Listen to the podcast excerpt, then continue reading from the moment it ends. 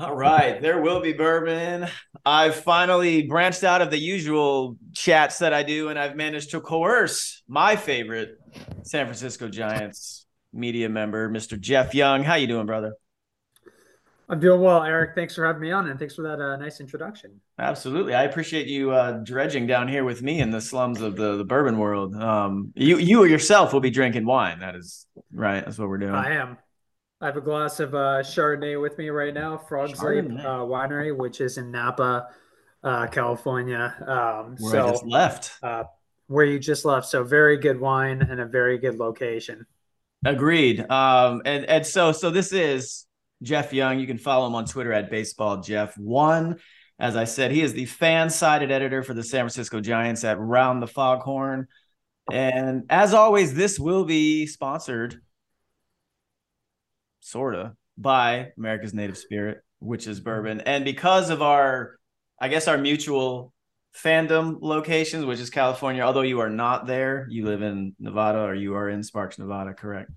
That's correct. Okay, so that's good. So I've got something at least from the uh, California State Redwood Empire revisiting this. Uh, it's a pretty cool bourbon. Um, they do source from around nice. the country with Indiana, Kentucky, and Tennessee, but they do do some distilling at their own. Uh, it's in the distilleries in it's up in Graton California. But the cool thing about this, uh, it is bottled and finished in California. But for every bottle you buy, they'll plant a tree. So there you go. We're gonna save the oh, planet nice. at the same time, Jeff. You know, big into the trees, and it is like an ode to the redwoods. So um, if you are ever in California, please just don't go and visit cities like LA. Please get up and actually see the state, specifically yeah, the northern nice part. state. Yeah, and go to the Giants games. And then because you are in Nevada, I am going to go with a little Frey Ranch. It's over in Fallon. Okay, right on. Fallon, Nevada. Is that close to you? I don't know where this is at. Uh, wh- where's it at exactly?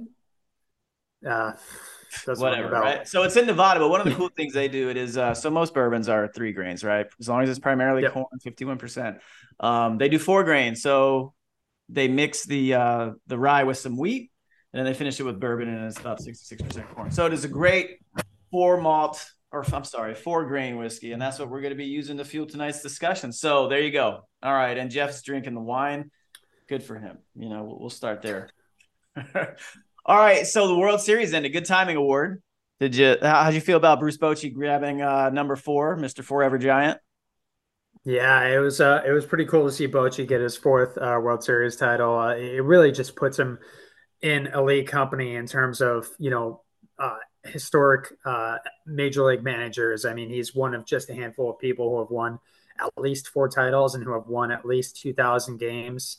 I, I mean, it's just he was already going to the Hall of Fame yeah. prior to this, but this just you know, I, I, think puts him in a different company altogether as one of the great managers in baseball history. So very cool to see Bochy win it again. Very cool to see the Rangers kind of break their um it was their first championship. So yeah. um, I think they were established in the late 60s. So it's yeah. been a long time coming, and and it was cool to see it. Uh, you know, a, a, team win it for the first time.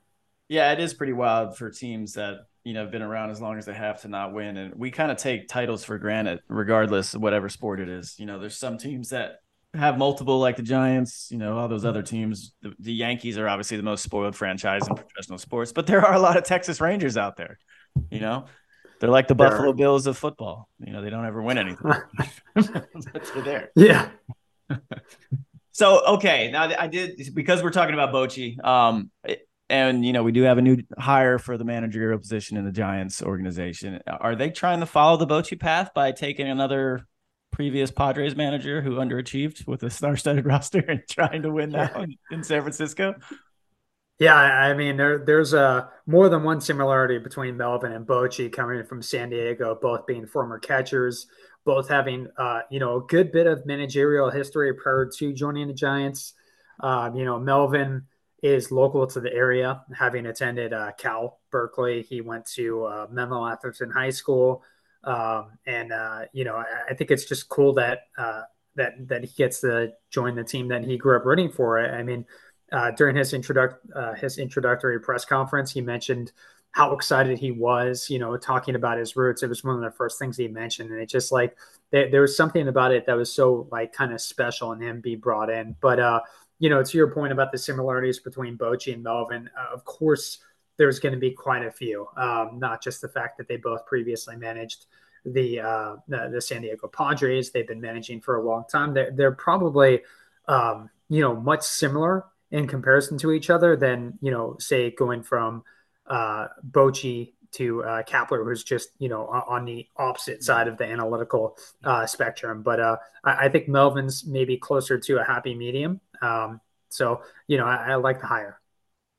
Yeah, no, I the, my first reaction was all right. I'm a fan first, right? I don't approach this often with common or not common, not lack of common sense. I don't approach this initially lacking emotion, right? That's what I do. I, I overreact to the Giants, and I'm worse with the Bears in football. But um, so yeah, my first re- my first reaction was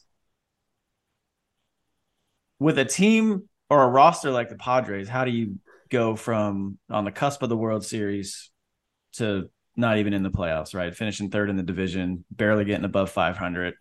Um, so that was my first thing. Is like, wait a minute, if this guy can't win with that lineup, we already know what we got in San Francisco, right? So, two questions, right, in one. Sure. So, what made them, aside from all the things you just laid out, the local, the the, the local connection, the previous ties with the organization, but why go to someone like Bob Melvin, who's been a manager for a long time, obviously, as opposed to maybe looking to someone who's a lot younger, maybe a former player also, but younger, but also the second part of that question is how come we don't see like we see in other sports where they I guess baseball would be unique because they would pull from the minor leagues, which don't really exist in other sports. But how come no one is taken into consideration along those hires from like the double and the triple A? But then also, why not just someone who's, I guess, younger and a former player? Yeah, I mean, uh, I'll, I'll, try to answer that that last question yeah. first. I mean, the Giants did interview a bunch of um, you know, potential uh, first time managers, managers, or candidates without any managerial experience at pretty much any level um, in, in, the pros. I mean, Mark Hallberg who's the Giants yeah. third base coach, um, he was viewed as as an uh, you know one of the top internal candidates, and his managerial experience begins and ends with the Salem-Keizer Volcanoes in 2019, which was a short season affiliate for the Giants. So, um, you know, they did. Uh, they, they did interview a bunch of uh, you know former players and, and, coaches without managerial experience. So I mean, I think you just ha- you have to kind of make a name for yourself on a coaching staff, yeah. or I mean, you know, there are some instances of somebody getting hired basically straight from the media. I think that was the case with a guy like Aaron Boone, who just knew yeah. how to talk baseball. Um, but really, you, you kind of have to make a name for yourself somewhere on a coaching staff, somewhere um, in a front office before you you can really rise up and become a serious uh, managerial candidate. Um, so I, I, think that's that's why you um, you know it, it's it's tough to go straight from like former player to manager in baseball. I, I, think you just need some experience that comes with that. The Giants interviewed guys like Stephen Vogt, who's been out yeah, of baseball yeah. for a year now, and he's yeah. he's on the Mariners coaching staff. He'll probably be a manager sooner rather than later. But um, you just you need that that experience to go with it before you can really become a manager. Um, and, and, you know Melvin has all that experience, and uh, um, I kind of forgot what your first question was. This is well, what the first one is why why they would go with someone who, which I think you kind of answered, but someone yeah. who's been a manager multiple times, but didn't really have a lot of success where they left from. Like, what made them ultimately kind of settle on Melvin, aside from the connections to the organization, I guess? Because, like I said, he did he he was probably could have made a good case for being in the World Series last year, just the way things ended in Philly. But then you go with that team, like I said, and you don't make the playoffs at all, and now we're expecting him to do something with a roster that's significantly less potent. Let's put it that way. Yeah. yeah. So, I, I, mean, to your point, I, I think uh, familiarity plays such a big role when it comes to these hires. Uh, front offices can and do uh, hire outside of their kind of inner circle. But, you know, what we've seen from Farhan Zaidi so far is that he tends to. Um, oh, he, he, tends to hire people within his circle, and Gabe Kapler was among those uh, Bob Melvin was certainly among those, um, you know, dating back to their days with the Oakland A's when uh, Zaidi was an assistant general manager and Melvin was was the manager early in his tenure with Oakland.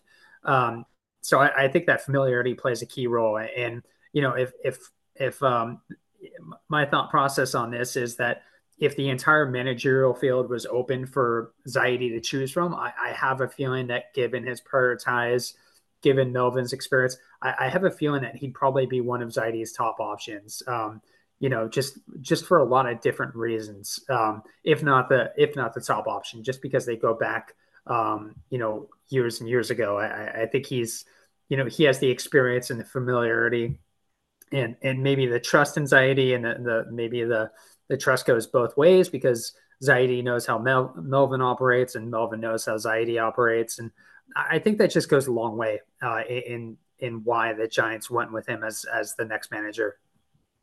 Oh, so, I mean, from guess from a fan perspective, I can sit here and tell you this is why it happened. But someone who's a little more level headed and even keeled like yourself, maybe you can be like, so what?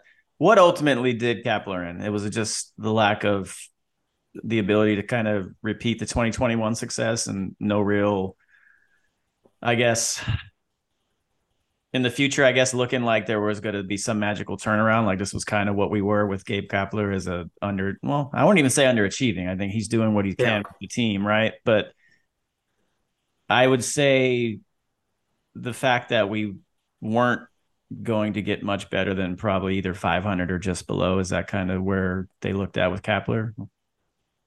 Yeah, I, I mean, I, I, have a lot of points I think I want to try and hit on with this one because I, I, don't think the team's struggles really extend, you know, to Gabe Kapler uh, in 2023. I mean, I, I think it was a roster that did just about what many expected it to do. Um, you know, guys like Mitch Haniger and Michael Conforto really underperformed. Yeah. If they had done what they were expected, you know, maybe the Giants would have won a couple of extra games, but you know, that really that that really that is on the players to do. Yeah, yeah Haniger. I mean, bad. for a guy who's who's had a really nice career up until this point, he looked awful last year. Um, no way around it. But uh, yeah, I, I, don't know if 2023 was really a function of Kapler's, um, you know, in-game managing. I, I, think there were things that were going on behind the scenes. I, I know there were questions as to whether uh, the players were actually, you know, fully prepared and engaged in in baseball because it's a grind. I mean, yeah. Eh, there, there were definitely some weird stories, guys playing games, and that that's okay. It's one of those things yeah. that, like, if you're winning and you're doing yep. this, then it's like fun and funky, and yeah. It, but if you're losing, it's like, what is this guy doing playing, you know, card games and all that? But you know, yeah. there were legitimate questions about how he was managing the clubhouse, um, how he was getting the players prepared for the games, and how he was kind of leading the team. I mean, one thing that kind of stands out is um, you know the fact that they had a team meeting and it was led by a guy like Ron Wotus, who you know if you ask me, he should have been you know somebody who was seriously considered for the managerial opening. Um, he yeah. wasn't because he just um, maybe he's happy in the role that he's in. Um, I, I, don't know what, what the exact thing was, but the, the fact that you know Gabe Kapler, the manager, allowed Wotus to to kind of be the leader of that team meeting. I mean that that just kind of makes me think that I, I, don't know if he was fully engaged. Maybe he was. I know he was putting work in every day, um, but it yeah. just felt like something slipped halfway through the season. I'm not sure what it was. Maybe it was just the team struggles. Um, but at the end of the day, and this is kind of where I, I, I, I arrived at at some point in this season. Like I think Kapler did fine in the job that he was in, and I don't think his performance or the team's performance merited him to be fired. Um, at the end of the day, I just you know I think I, I, have stronger opinions about Farhan Zaidi as as a you know team yeah. president of baseball operations than I did for Kapler. And after four seasons, I was like, you know, I've watched this guy every day, and and I just didn't have a, a strong opinion one way or the other um, as to whether they should keep him or not. And you know, in in my mind, if they were looking for a way to improve the team, I think he's somebody that you could certainly do worse than. But I, I think yeah. there was an opportunity to get somebody who had a better you know reputation among players, a better you know track record of success, and I think that's where you know that to me that's kind of maybe what led to his downfall is just the fact that they could have done better um, from a managerial standpoint. I, I, don't think he did anything necessarily, you know, wrong in an egregious sense, but I, I just think that, you know, after four years, we had seen enough that, you yeah. know, Kapler at his best was maybe an okay manager. And, you know, if all the pieces fell into place like it did in 2021, he looks like a genius. But yeah. outside of that, um, which is really where I think Kapler's work needs to be judged, is the fact that outside of the 2021 season, I think he was just very okay across the board. And somebody who, you know, they could have kept going in the next season. And I think somebody they could have uh, upgraded from. And I think that's where somebody like Melvin comes into place. Yeah, and and now that you mention that, like I honestly, because you know, as I did say, I'm a, a Chicago Bears fan, and I think like to me, Gabe Kapler in that 2021 season reminds me exactly of Matt Nagy with the Chicago Bears in the 2018 season. And and here's here's the two instances why I say it. They vastly overachieved with their roster, right?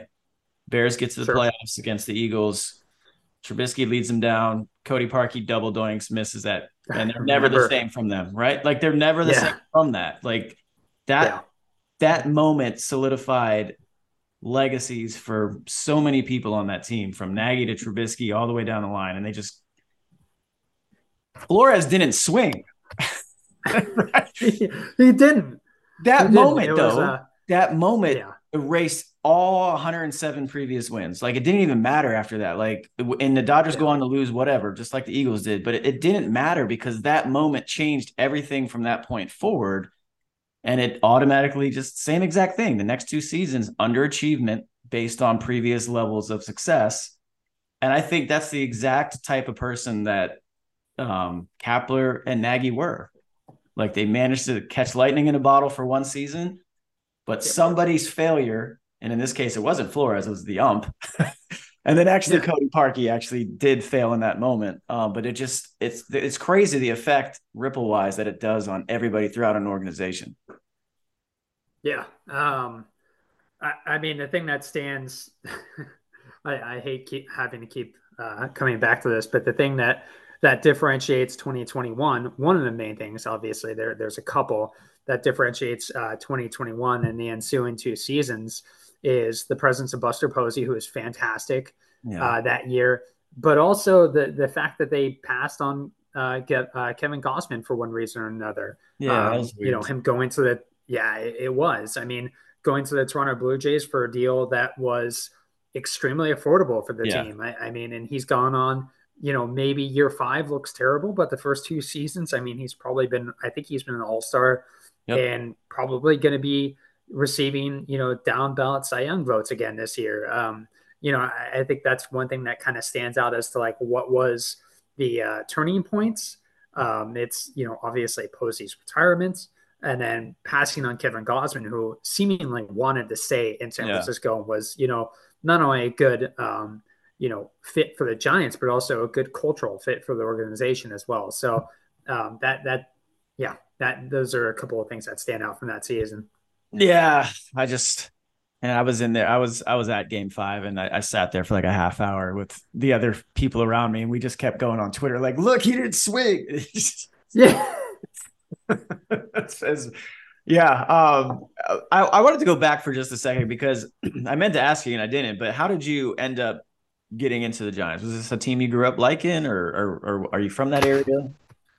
Yeah, so I grew up. Um, I grew up in pretty much the same area that Bob Melvin uh, grew up okay. in. Uh, a couple of towns down. I, I, don't know how familiar you are with that area, um, but yeah, I, I, uh, I this is just a little bit of a tangent. I just mentioned tangents are great. Like ten days ago, tangents are great. Yeah, I mentioned like ten days ago when when Bob Melvin got the the approval to interview for the Giants, I was like, yeah, he's you know, I think one thing that's really important is that he's local to the to the South Bay, and mm-hmm. I I think I mixed that up with the Peninsula, and those are two different areas. They're yeah. they're bordering each other, and I mentioned South Bay, and there were quite a few people who were like, oh, "It's actually the Peninsula, you moron." so, yeah, they can't just say it's actually the peninsula. They always got to throw yeah. in the insult afterwards. yeah, that, that, that's how I read it. They didn't know. I, I, don't think anyone called me a moron, but there was one guy who was nice about it. Yeah. And I was like, "Hey, man, it's been like 15 years. I don't know yeah. where, where I'm, yeah, I'm, I'm done with your Bay areas. You know." Yeah, yeah, yeah. So I, I mean, I grew up rooting for the Giants. My first season was, mm. uh, you know, really being a Giants fan was '97 with. uh you know Jeff Kent being traded, Barry yeah. Bonds doing that little pirouette thing. Yeah. Uh, you know, Dusty Baker reaching the playoffs for the first time. Um, and you know having that Brian Johnson game in '97 against the Dodgers. Uh, that was pretty cool. So, been a Giants fan for a long, long time. I started writing uh, for Around the Foghorn sometime in 2017, uh, okay. becoming the side expert in 2020. Um, you know, writing's always been a passion of mine, and so has uh, baseball. So, um, you know, I just kind of mash those two things together to do what I do currently. So, hopefully. Uh, you know, my, my hope is uh, that I, I occasionally put out some nice content. Yeah. Yeah, no, I mean, obviously, I I like it enough. I think it's good. I think it's and plus, I think the best part about you is you're very accessible. So that's that's cool. People like that. Yeah. In my little crazy giant circle, they all speak very highly of you. So, um, thank you. Yeah, no, you, it's funny you bring up '97. So that would have been the. So I I grew up. I was a, a Pirates fan growing up, but mainly because of Barry Bonds. Pirates were my first little league team I ever played for, and yeah. then naturally nice. it's like, oh, who's on the Pirates? And it was Andy Van Slyke, Bonilla, and Bonds. Yep. And instantly gravitated to Bonds because he had an earring, and that's all I wanted in my life at that point. so yeah. Yeah, so I remember I was away at a it was this, I don't know some baseball camp that was like a, a, week long, staying away from my family for the first time as a kid, and I remember one of the headlines on the papers was um, the Giants had signed Barry Bonds, and I was like, all right, oh no, Giants fan now. So that was yeah. it. The Giants fan ever since. How funny that works. Yeah, and it's kind of I, I love how you mentioned '97 was the first year that you know the Giants got into the playoffs with Dusty Baker, but it was crazy because I think it was it was either Bond's first or second year where they I thought they won 102 games, but they you know there was no wild card back then. And they didn't make it. And it's just crazy to think about teams like that who now like look the Diamondbacks win 84 games and they get to the World Series. Yeah. Like anybody once you get in can win, right? And that's what's kind of cool. But yeah, for a while, it's weird that for as long of a sport as baseball's been around, that they never really had that until really fairly recently. And it's made yeah. to me, it's made it much more exciting as a fan for anybody. Yeah, I, I mean, I think that's that's part of the appeal, right? Because you know, more and more teams have a chance of making the playoffs, and as soon as you make the playoffs, you you have a shot at the World Series. We saw that with the yep. Diamondbacks. We've seen that. You know, even a team like the Phillies last year yeah. making the playoffs they didn't perform that well in the regular season. They were, you know, they were a back end uh, wild card team, um, but they weren't like any team that like anyone suspected to make the the, the World no, Series. But it happens. No, no. Yeah. Um, and, and, that giant season that you're referencing, I think that was the season that really made the wild card thing uh, a necessity because yeah. you don't want to see a 103 win team yeah. not make the playoffs. I yeah. mean, that's crazy. like now it's like you win 103 games, I mean, you're easily going to be first in your division. This oh, was yeah. in 93. This was before the uh, Central Division even existed. And this yeah. was with the Atlanta Braves being in the West. Yeah. no sense. Um, I, I didn't get Divisions it. I, I think even, like I don't know why we have divisions. Yeah. Just have leagues and just call it a yeah. Day, you know. Yeah, I, I, I didn't get that. I think um if I remember correctly, I'm a Niners fan too, but I think yeah. the the Atlanta Falcons were also in the same division as the Niners at one point. So I, I, I don't I know if there's right. some like sport carryover there that makes yeah. no sense.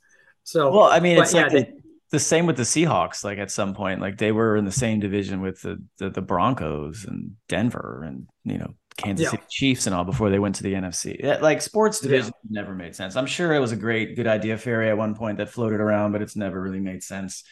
Yep. Um, so let me let me get back to this tier because I know what sure. we're like. I can honestly, I was never a Gabe Kapler fan. I thought you know he, I didn't really care for him when he was in Philly. I, all my family are Philly fans. You know, from a baseball perspective, yep. outside of my brother, he's an Angels fan because he lives in Southern California nobody's ever no nobody I've ever known has liked Gabe Kapler from the Phillies. I thought he was great as a kid growing up. Like I just remember him being like this Jack AAA All Star that finally made it into the majors, and I was yeah. like, man, this dude is cool. I thought he was cool as a yeah. like as a kid growing up. I thought Gabe Kapler was a cool player, but I I never really cared yeah. for him as a manager, right? So um, given I think. For him to do as good as he did, because let's be honest, if Giants fans could be honest with the ultimate outcome of this season, I mean, look how many rookies played this year. You know, from Luis yep. Matos to Patrick Bailey to, you know, all these guys that came in and actually made meaningful, impactful starts to Kyle Harrison coming in at the end, finally making his debut. You know, Casey Schmitt, you know, it was a great story for the first month before he forgot how to hit. And then he kind of figured it out again at the end. Like you had so many young guys come up that could be a, a potential core for this team in the future what were your thoughts and, and kind of how do you feel they are going to be aligned going forward? Do you think they're all those guys are going to stay and they're going to be in the lineup as of next year going on permanently, or do you think there's some of them that still got to kind of fight their way in? Yeah, I mean, I think Marco Luciano, for anxiety, yeah. even said that he was going to have the inside track for the starting shortstop gig. Um, you know, if you look through free agency at that position, there's just not a lot of obvious upgrades. So they they might just kind of have to run with that unless they make a trade, which, you know, let's face it, the Giants really haven't made uh, too many like substantial trades. Like they like they've made Kris some nice trades yeah. over the past few years. Kris yeah. Bryant's the only yeah. one really over the past five years where they're trading, you know, prospect capital to get a player. They haven't really made that trade in years. So I, I don't know if that trend is gonna change this year, but recent history would suggest otherwise. So I mean, I think Marco Luciano has an inside track. Uh, Patrick Bailey, I, I, think his defensive acumen, his defensive skills, yeah, um, you know, make him a prime candidate to be the starting catcher next year. And you know, I I, I hope they kind of pair him with a, a solid um, backup catcher, somebody who can handle maybe forty or fifty games. It just seemed like, you know, with Blake Sabol on the roster, who did his best, um, you know, learning catching on the fly, which is really what he was doing. He had like ninety four games as a pro yeah, uh, at catcher prior to the season, and you look at guys like Patrick Bailey, who's been catching his entire life, it's like it's not fair. Yeah. um, and I think he did a nice job of trying to learn things on the fly. But you know, with that being said, I, I think he the, the, the, Giants just need a little more experience to uh, back up Bailey um, because he did wear down at the end of the year, which was expected because yeah. he had played 80 plus games like just once as a pro. So you know, I, I just you know I think they just need a, a good backup behind him, but I, I, think he showed enough to be the start, the everyday catcher uh, next season. And then, you know, to your point about guys like Casey Schmitt, um, I, I, I don't know if he showed enough this year to really stick on the opening day roster. He'd really have to have a nice spring training to do so, and, and maybe even an injury or two uh, creates an opportunity for him. But uh, you know, he he's he showed improvement at controlling the strike zone. His chase rate improved as the season progressed. And, you know, his struggles early on, I mean, they, they were almost predictable because he was just yeah. expanding the strike zone so much yeah. that you just knew that pitchers were going to take advantage of that. And they did. Um, and he tried yeah, to improve like on that. college is what it looked like. Yeah, yeah. I mean, at one, I, I used to be a patient hitter when I played baseball, but at some point I was like, you know what? I don't want the umpire making a call anymore, so I'm just going to swing at anything that's close. So I, I can I can sympathize with Casey Schmitt. Um, but you know, I, I think he needs uh, more time in AAA. I mean, I, I do think they rushed his promotion when they when they did it in May, even though he kind of hit the ground running. Um, Luis Matos, I mean, I could go either way. Uh, he was really hitting well when he was called up, so it wasn't like yeah. it was a premature uh, decision on their part to call him up because he was just he was in, just killing the ball in AAA. So, yeah. um, you know, I, I, think the hope is that uh, you know, I know everyone says that he needs to add weight, but I think the Giants want him to, you know, kind of maintain his his athletic uh, frame yeah. to be able to handle center field because that's a big part of his skill set. So I maybe he adds a little bit of weight, but I don't think he's going to get to the point where he looks like Heliot Ramos, who's really just built like a linebacker. Yeah. Um, at this point, and then uh, Kyle Harrison, I I'd be surprised if he didn't start the year it, on the opening day rotation. I just. Yeah I feel like I, I don't, especially now. You know, I, I, think out. we saw enough. Yeah. Yeah. I mean, that creates not coming back. So, well, not anytime yeah. soon, at least, unfortunately. But yeah, that, that creates an opportunity for Harrison. I'm gonna turn down the light a little bit because I don't like how it's like. Yeah, turn down the lights. Right Make there. it a little more romantic in here, Jeff. Let's yeah. go, buddy. Let's do that. um, I I don't know if you can hear me. Yeah, so, okay, he's there. So yeah. no, I was just curious because I mean I've never like something about Heliot Ramos. He just I don't know. He just doesn't seem like he didn't seem like last year he had much of a future because every time he got called up, you know, even when he did have a few good games, he was always back on the bench and he never really got a lot of opportunities. And I don't know if that had to do more with 2022 when he kind of in my opinion, and I don't know if uh, maybe I'm reading too much of this into this, but I remember his debut and he was very like his his appearance on the you know on the the sidelines like going dealing with fans he just seemed very arrogant like he was owed his appearance in the major leagues and he didn't really do much with it in the second like two years ago and I don't know if that maybe rubbed the organization the wrong way as well, but he never seemed to really get another full time shot. It felt like, um, even when he did have it, he put together a few good hits in pinch hitting situations yeah. this year, but it never seemed to carry over in terms of like he got the chance, like Matos and Schmitt and these guys who just got extended time, no matter whether they succeeded or failed. Is there anything that we don't know of with Ramos and maybe Zaidi?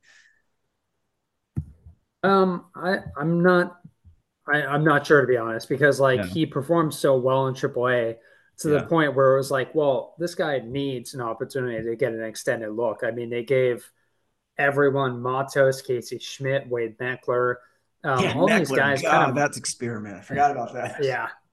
they gave all these guys kind of a, a, long look. I mean, they even went to guys like AJ Pollock, yeah. um, who Ramos like as many games could have filled. Yeah, exactly. uh, but like, I, I, mean, you know, they they went through all these options before even getting to Ramos, and he never really got an extended look. Um, I'm I'm not sure if there's anything going on behind the scenes, um, but I, he did really show improvement this year um, in AAA. If you look at his numbers, his you know one of his biggest issues was uh, being able to cover you know, the outside part of the plate and having, you know, too high of a ground ball rate, which yeah. in AAA, if your ground ball rate is like 45% or above, that's that's really tough to um, you know, tolerate because it, it's you can't really hit extra base hits on the ground. Um, no. It happens, but it's it's yeah. usually an accident at that point. Yeah. And we saw, you know, in AAA, we saw improvements with his ability to um, impact the ball at the right angle. His ground ball rate did improve. His line drive rate went up. So you know, positive things. But at this point, you know, I think it's more about controlling the strike zone. Um, you know, he still strikes out quite a bit. His, his walk rate is still uh, not not too high, and I don't think that's ever going to be part of this game. Um, but it's also a little concerning that he's kind of grown. Uh, he's like, what's the phrase? He's like grown out of center field at this point. Like his sprint yeah. speed, yeah, you know, he he's not he's not extremely fast at this point, based on you know the baseball savant uh, data, which is a little concerning because that was supposed to be a part of his skill set was you know, a guy who hit for power and was able to handle center field. But yeah, it looks like he's more of a kind of crazy dive in play. Yeah. saw him in Richmond a couple years back. Yeah, I, I, mean, it looks like he's going to be a corner outfielder at this point, and you really have to hit for power. Got uh, plenty of those. Outfielder. And yeah, yeah. I mean, unfortunately, that's, that's the problem. Uh, too many corner outfielders and not enough center fielders. So, I, I mean, I think uh, Ramos is kind of at that point where you know if he's going to be a corner outfielder, he has to for a lot of power. He has to be able to lift the ball consistently mm-hmm. and have a better, mm-hmm. you know, ha- have better swing decisions. And I, I, think he showed improvement in that area. And I was a little surprised that he didn't get more of a look that he did in uh, 2023. Yeah. Um. All right, so I already know every Giants fan thinks we're going to try and sign Shohei Ohtani. Um, Is it more likely to get the other guy from Japan? That's a big deal, free agent this year, or what do you do? You think the what? What was your percent that you would the Giants signing, not making a run? We get that, but what do you think? Yeah, how are you below fifty? Yeah, what?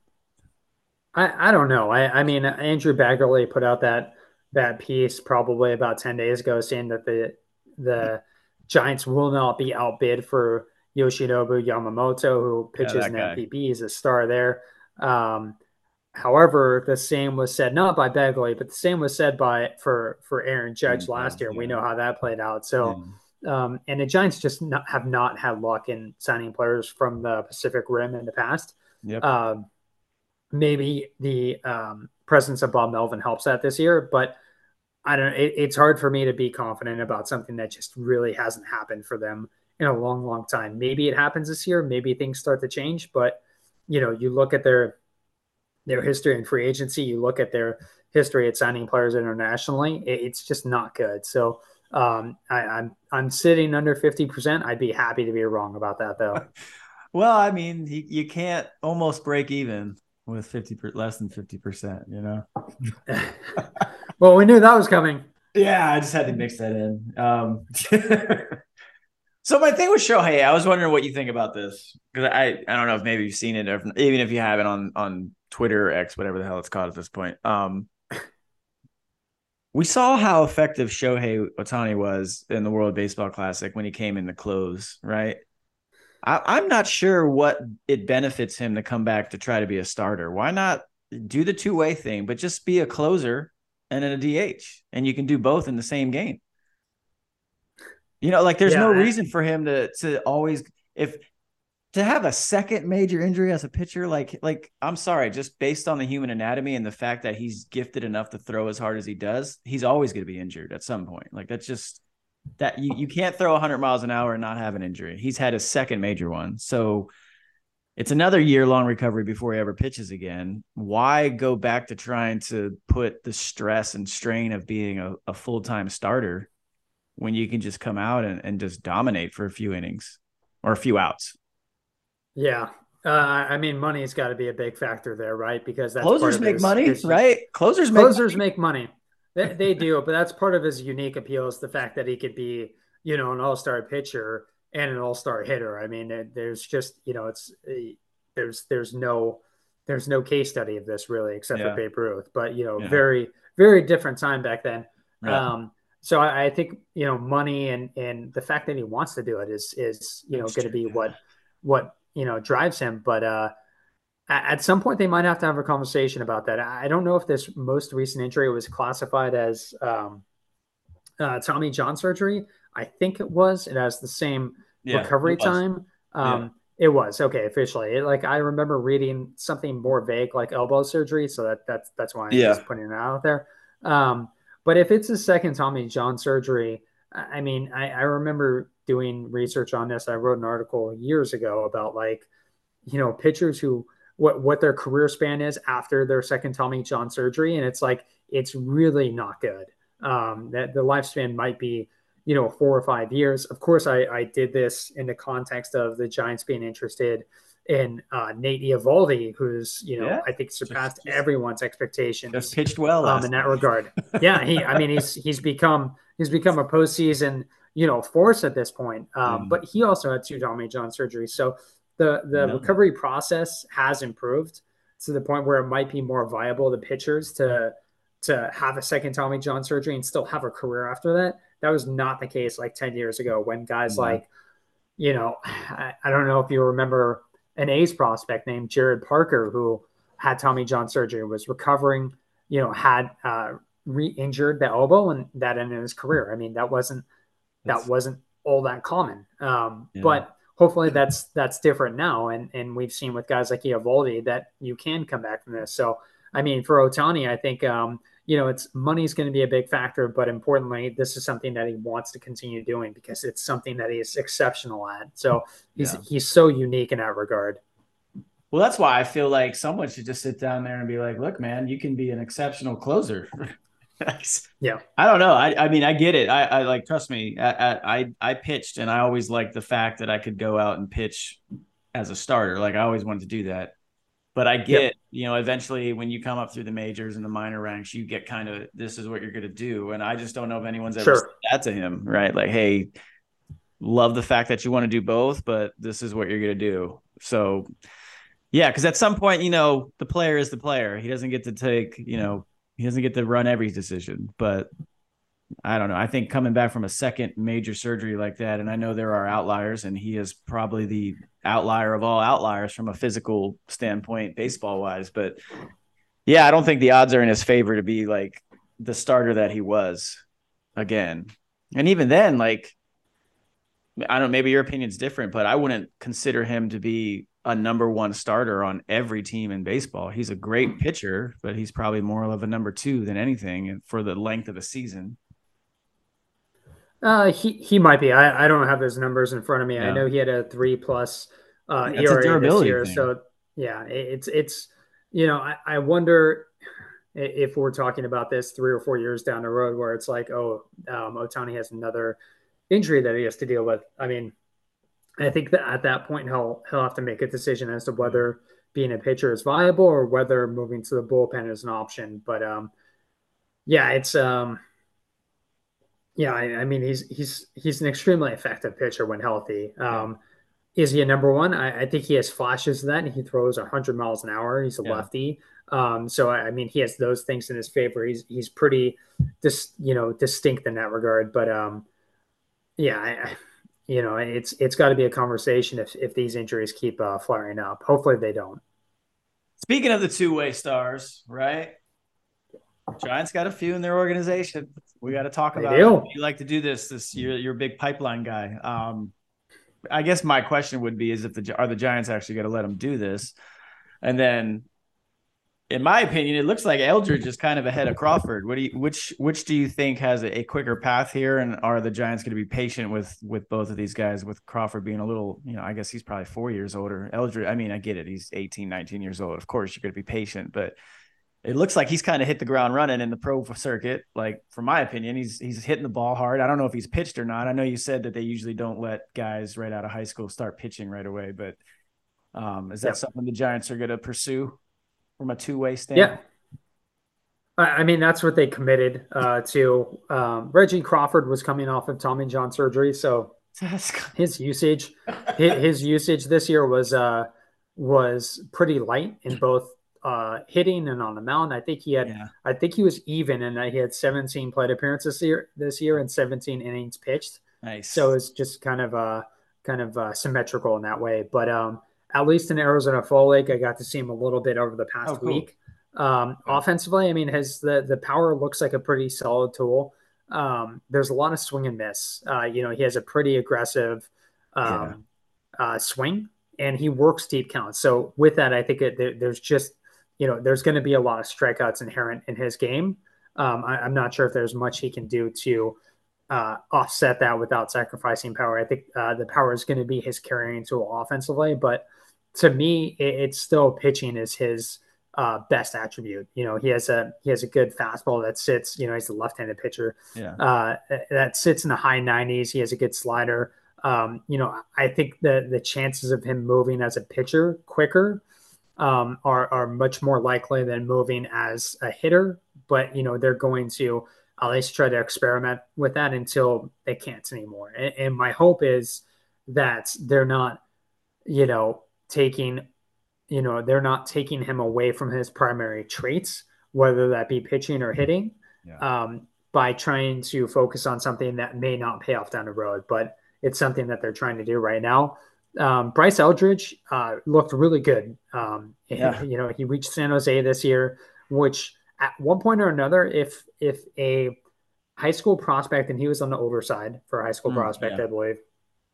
Um, if a high school prospect reached full season ball um, in their draft year, that was like a big kind of eyebrow raising thing. It's different now because they got rid of short season ball. They, yeah. you know, condensed the minor leagues a little bit, but he looked really good um, in the batter's box in the, the time that we saw him with San Jose. You know, he hit for power. He made really loud contact. Um, mm. You know, I know there's been a couple of comparisons out there um, that his swing kind of reminds people of a guy like Matt Chapman.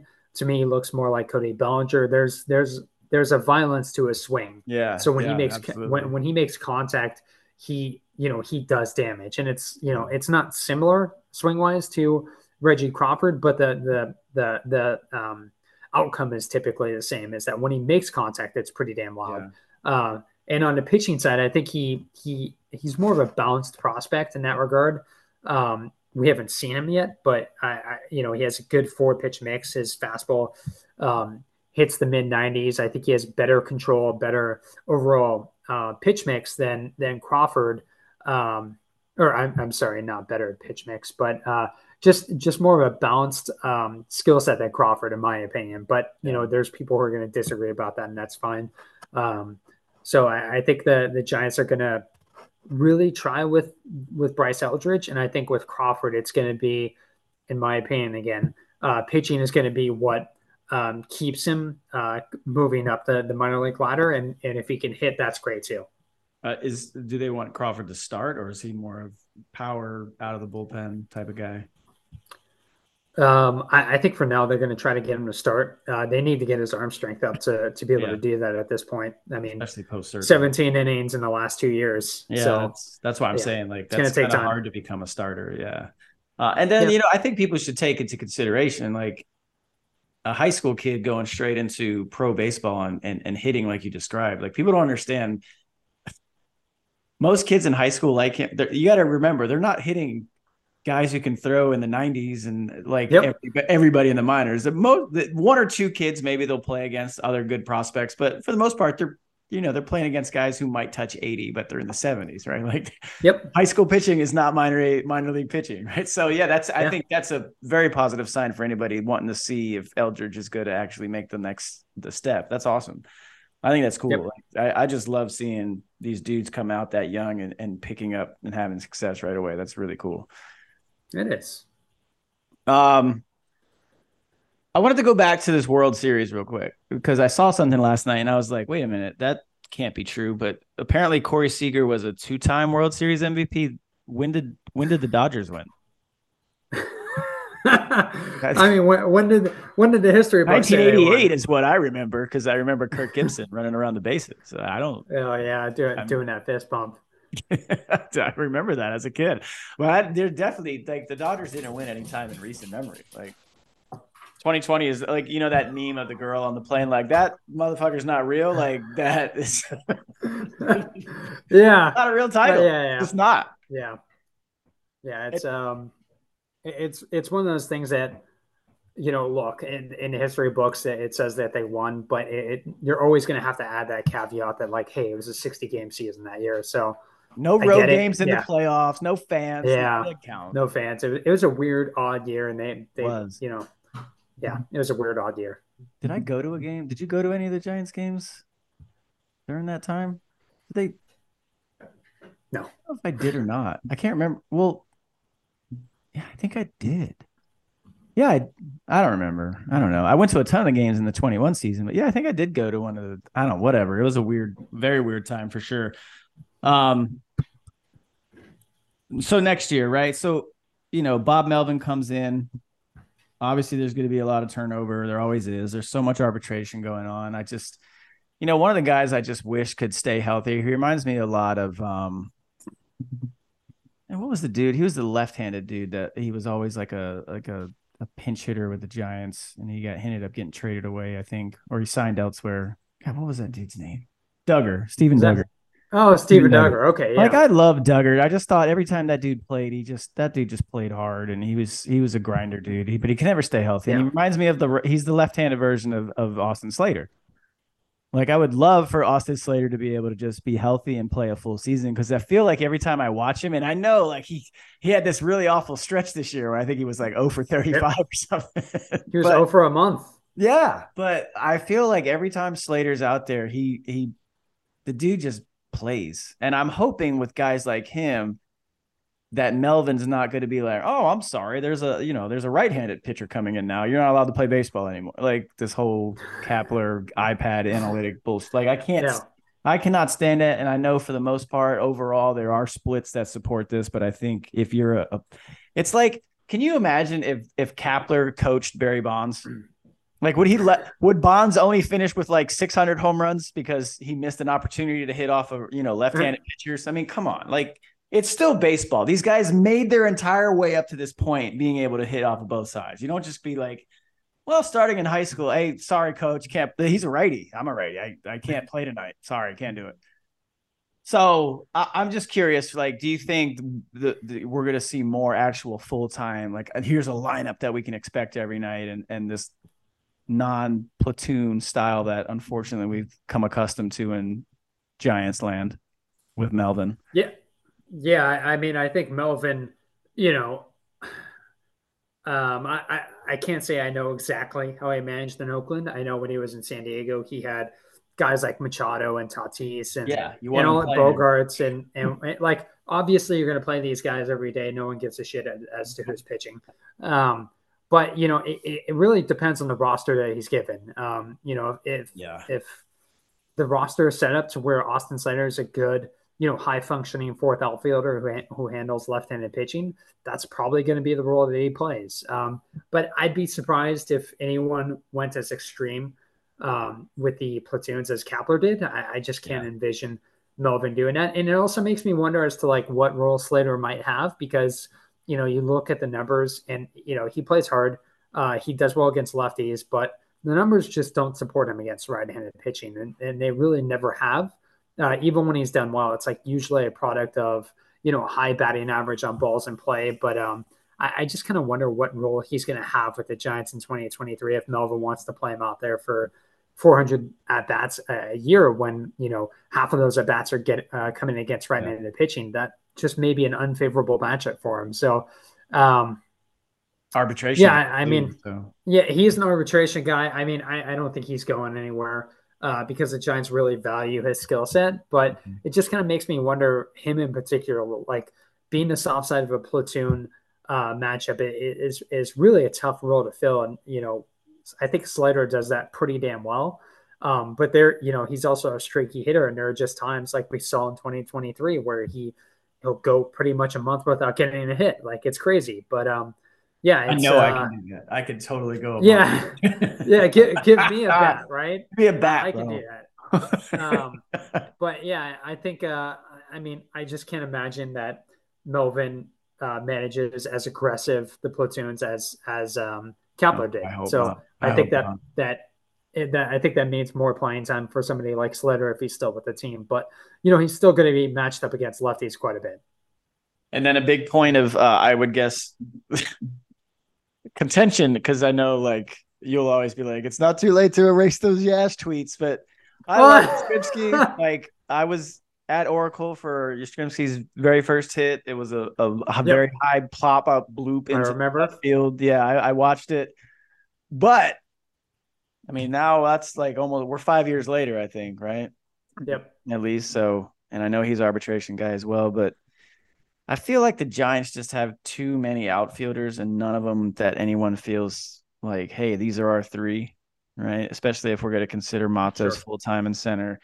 Um, I I'm I'm over the Joc Pederson thing. Um, I don't think Conforto is going to stick around as much as I like him, but he doesn't stay healthy either. Haniger, we're stuck with for two more years, right? Yep. And then outside of Slater, which we already talked about, I like Sabol. I think Blake Sabol should be an outfielder. I mean, the dude's got power. He's a little, he's like Joc Pederson out and left, but I think he's faster. Both of them, I would yep. take long, like going forward, I would take Sabol over Pederson. I think they have very similar power. Pederson's probably a way more streaky power guy, but I think if Sabol was given an opportunity to play a full season, that guy probably hits 20, 25 home runs. I think. Mm-hmm. I don't know if he's got a spot to do it, but that's I think like really tough roster decisions because we've got so many guys that are kind of like interchangeable, and I don't think that's a good thing to have on a team if you're trying to you know win a world. Like look at look at the rosters we just saw for the Diamondbacks and the you know the the Rangers. You can look at those one to nine and be like, okay, yeah, I'm going to roll those guys every every game. Sure. You don't really see that with the Giants. And then look how long it took for them to be like, oh, yeah, we should probably play Wilmer Flores every day. Like, yeah, that guy could probably hit 35 home runs if you just play him against yeah. all pitchers, but it's like so I'm so excited to see a different version of the lineup, but I just don't know who the hell's going to be in it. Like who do you think's the starting nine next year? You want to make a run at that?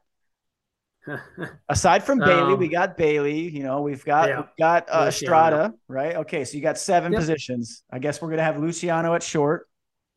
Yep.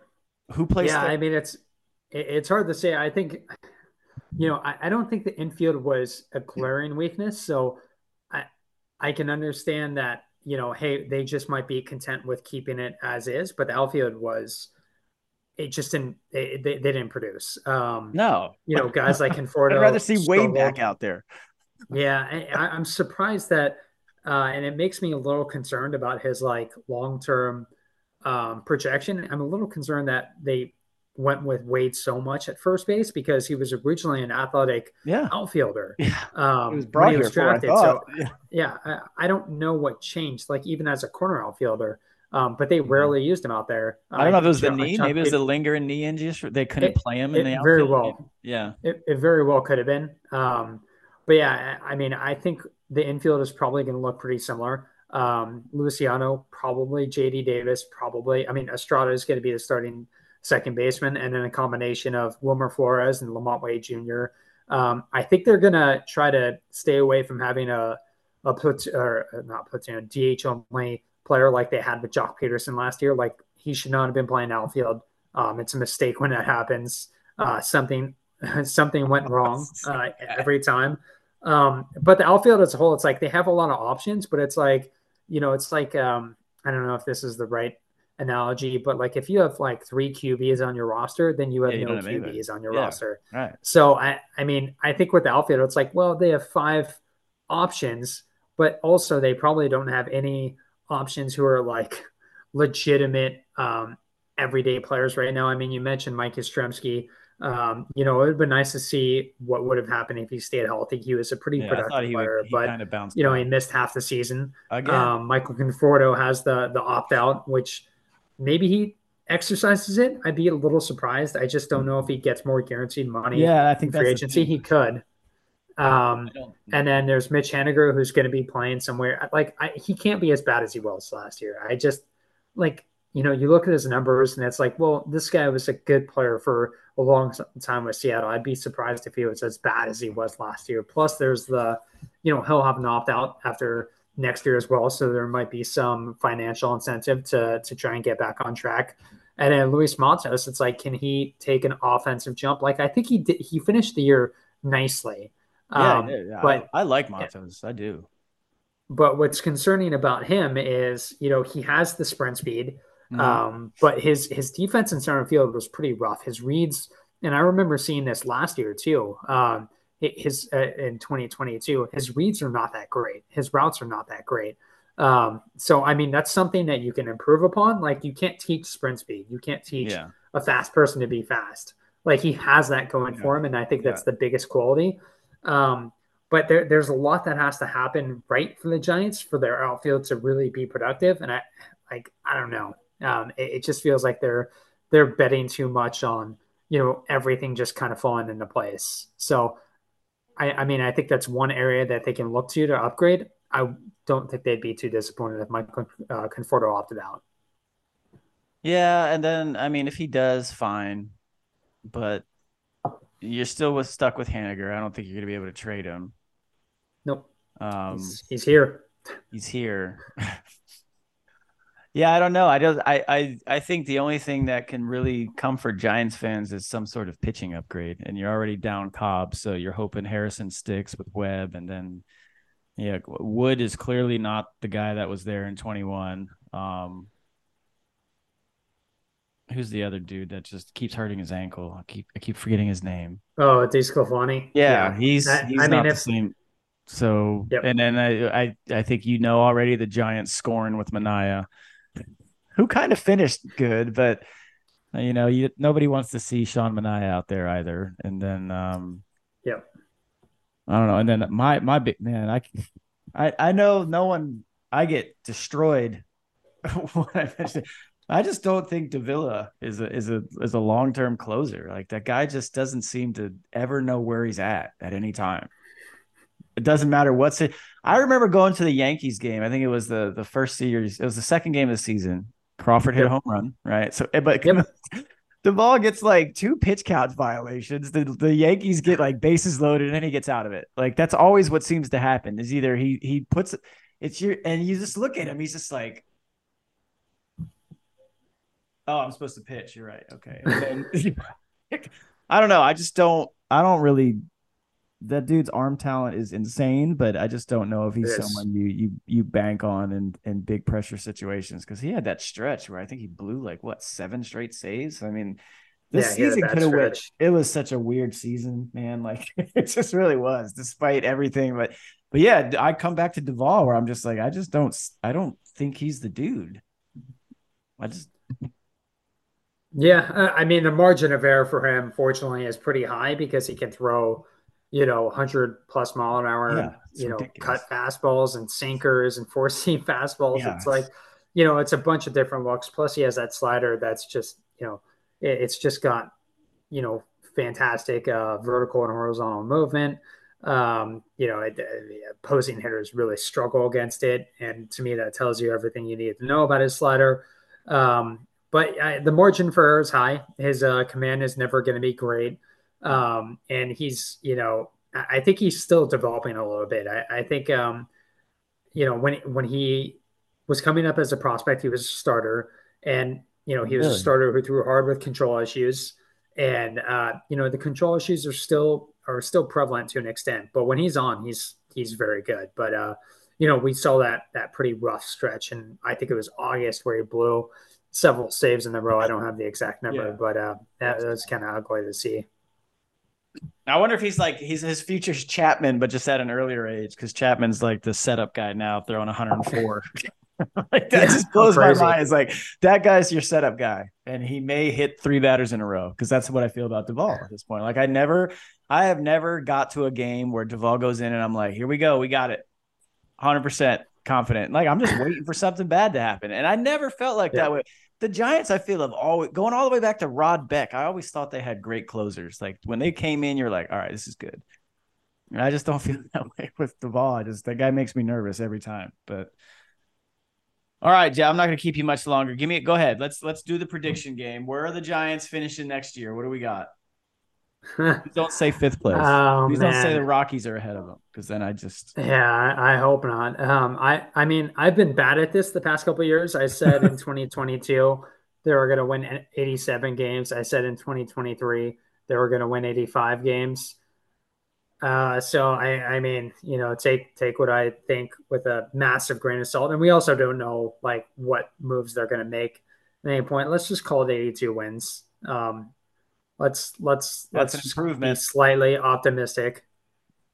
That's all it takes to get in, right? Just got to get that last wild card. Yeah, well, 82 wins, you should be year. like I, I don't I don't I don't I don't think the Dodgers are going for I think the Dodgers have peaked beyond anything they're going to do again next year. They still got Betts and Freeman, but I don't think that team's very good. I just they've I think they they remind me of the Giants in 21 where they just massively overachieved. They got hot, but if you looked at them throughout the first 2 months of the season is kind of what I thought they were. They were just kind of they were there. They're a good team and then they got hot. But I don't think they're a very good team if after you remove Betts and Freeman pitching staff's older. I know they got a few new guys coming up, but they're unreliable. Kershaw yep. is Kershaw. He, well, you know, Kershaw is my favorite because he's so good in the regular season. But when you really need him, he's, he's a big guy's just terrible, which I love to watch from a Giants perspective. But it's it's fun. Uh, and and yeah, so and I don't know what the maybe the Padres do better with a different manager, but they still don't have the pitching. And yeah, the Rockies are unfortunately the Rockies. And then Diamondbacks, I honestly think are pretty. They're positioned, I think, really well. They, they're going to have to replace Kelly because he's getting old, but they got a good team. Um, and I don't like. I hate Tommy Pham. yeah, damn the guy. Uh, but I love their roster, man. I love those guys. I felt so bad actually for was it Alek Thomas in center field last night on that. I don't know if you watched that game. Yeah, I saw that. the the misplay that was pretty rough. Yeah, I watched He's... that. I was like, oh my god, I felt like I was watching like my beer league softball league. yeah, it's like I've been there before. I, I know totally. what he's going through. Just never in like game five of the or game six of the World Series. Yeah, was like at everyone watching. Yeah, never. I felt so bad for him in that moment, but uh, yeah, um, I think the Diamondbacks, unfortunately, are they're they're set for an extended period of success. So, yep, yeah, that's well, what it looks like. Let's hope the Dodgers all get, uh, you know, maybe no, I won't say that. That's mean. Um, you know, let's just wish the worst to the Dodgers and, and kind of go from there. I appreciate you hanging out for an hour or so on the happy hour. Thanks again, man. Yeah, thanks for having me, Eric. This was fun. Let's, uh, Absolutely. Uh, yeah, drink some wine. I'm gonna pour some more bourbon, and we'll we'll kind of go from there. It's a little late for me out here, but you know, enjoy your uh your West Coast. It's the one thing I miss most about the West Coast is like everything with sports is is over, and you still have your life. Out here, it's like, is it really midnight? And I got work tomorrow. this is terrible. I I wish I could. Um, I, I mean, I go to bed super early, so it's like once the Giants game ends during the season, I'm like, I'm in bed, I'm asleep. Yeah, but um, that's perfect. It it, it is, um, but it's I don't know. I just I wake up early, so um, the Giants games come on most of the time at 10 10 out here. I'm like, yeah, that, that's rough. It's all, oh, it's awful. Uh, unfortunately, like I moved to a different project to where I could at least start later. But man, I remember like when yeah. I had to get up at you know five every morning. I was just when the Giants yep. game started. I'm like, I can't do this. I just yeah. watch watch two innings, see yeah. what happens as soon as I open Twitter. The Check in in the morning. Yeah. yeah, yeah. I know, man. All right, brother. I appreciate you. Thanks. Yeah, thanks for having me on.